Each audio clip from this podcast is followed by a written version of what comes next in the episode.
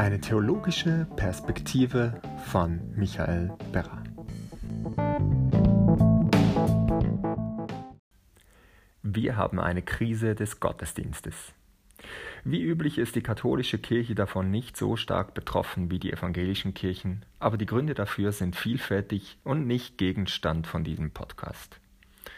Menschen verlassen die Kirche oder sind noch immer Teil der Kirche, aber besuchen nicht den Gottesdienst. Warum? Ich glaube, dass die protestantischen Traditionen in der Regel ein Fundament geschaffen und aufgebaut haben, das diese Krise mit verursacht hat. Das Wort. Ich beziehe mich nicht auf Jesus Christus als das Wort oder die Konzentration auf die sogenannten Solas, sondern auf das gesprochene Wort.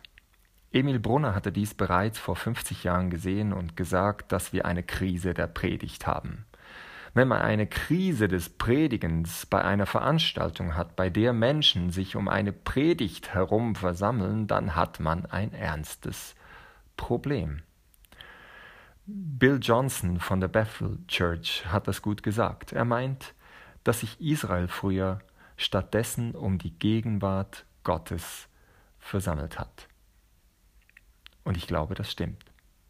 Seit Jahren glaube ich, dass wir eine Plattform schaffen müssen, auf der die Menschen nicht nur unterrichtet werden, sondern auch Erfahrungen sammeln können.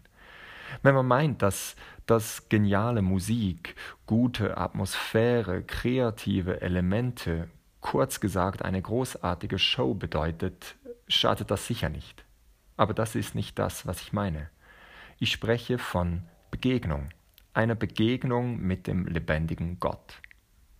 Das Ziel kann nicht sein, nur über diese Begegnung zu sprechen, sondern eine Plattform zu schaffen, auf der die Menschen das, worüber gesprochen wird, auch tatsächlich erleben.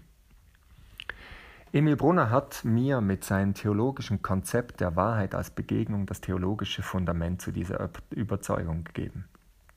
Und es hat ihn folglich auch zu seiner fast prophetischen Vision für die Kirche geführt.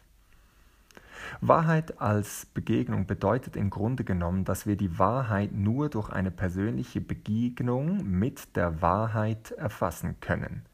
Jesus Christus. Wahrheit ist weder in einer subjektiven Erfahrung zu finden, wo ich meine Wahrheit schaffe, noch in einer scheinbar objektiven Lehre der Wahrheit, wo ich versuche, die Wahrheit unter meine Füße zu bekommen. Wahrheit geschieht oder wird in einer Begegnung, die mein ganzes Wesen einschließt. Das ist nicht nur theologisch bedeutsam, sondern per Definition auch praktisch und ganz konkret. Wahrheit als Begegnung kann den Gottesdienst retten. Wenn wir das ernst genug nehmen, werden wir wieder damit beginnen, unsere Gottesdienste um Gottes Gegenwart herum aufzubauen und nicht nur um eine Predigt. Die Predigt ist gut und wichtig, aber sie ist nicht der zentrale Teil des Gottesdienstes. Gott ist es. Er wird nicht, es wird nicht nur über ihn gesprochen, sondern es wird ihm auch begegnet.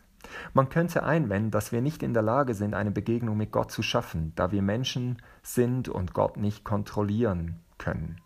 Das stimmt. Wir können keine Begegnung schaffen, aber wir können die Plattform schaffen, auf der wir es dem Heiligen Geist überlassen, Menschen zu begegnen.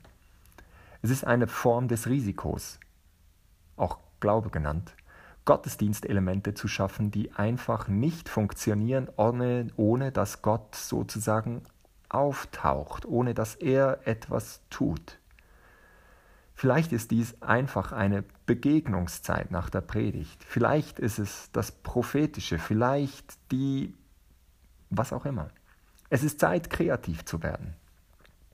Natürlich, man könnte argumentieren, dass wir bereits auf die Kraft des gepredigten Wortes setzen oder dass Gott den Menschen schon irgendwie begegnen wird, gut.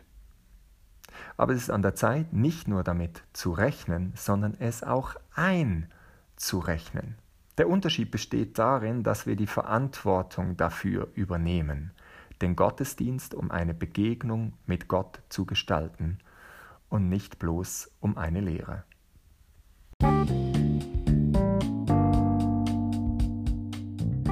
Wenn dir gefallen hat, was du gehört hast, dann stöbere doch noch durch meine anderen Podcasts oder surfe auf beraspektiven.ch vorbei. Dort gibt's was zu lesen. Du kannst mir auch Fragen stellen, die ich dann hier im Podcast beantworten werde. Kontaktiere mich auf irgendeinem Kanal und ich freue mich über jedes Feedback.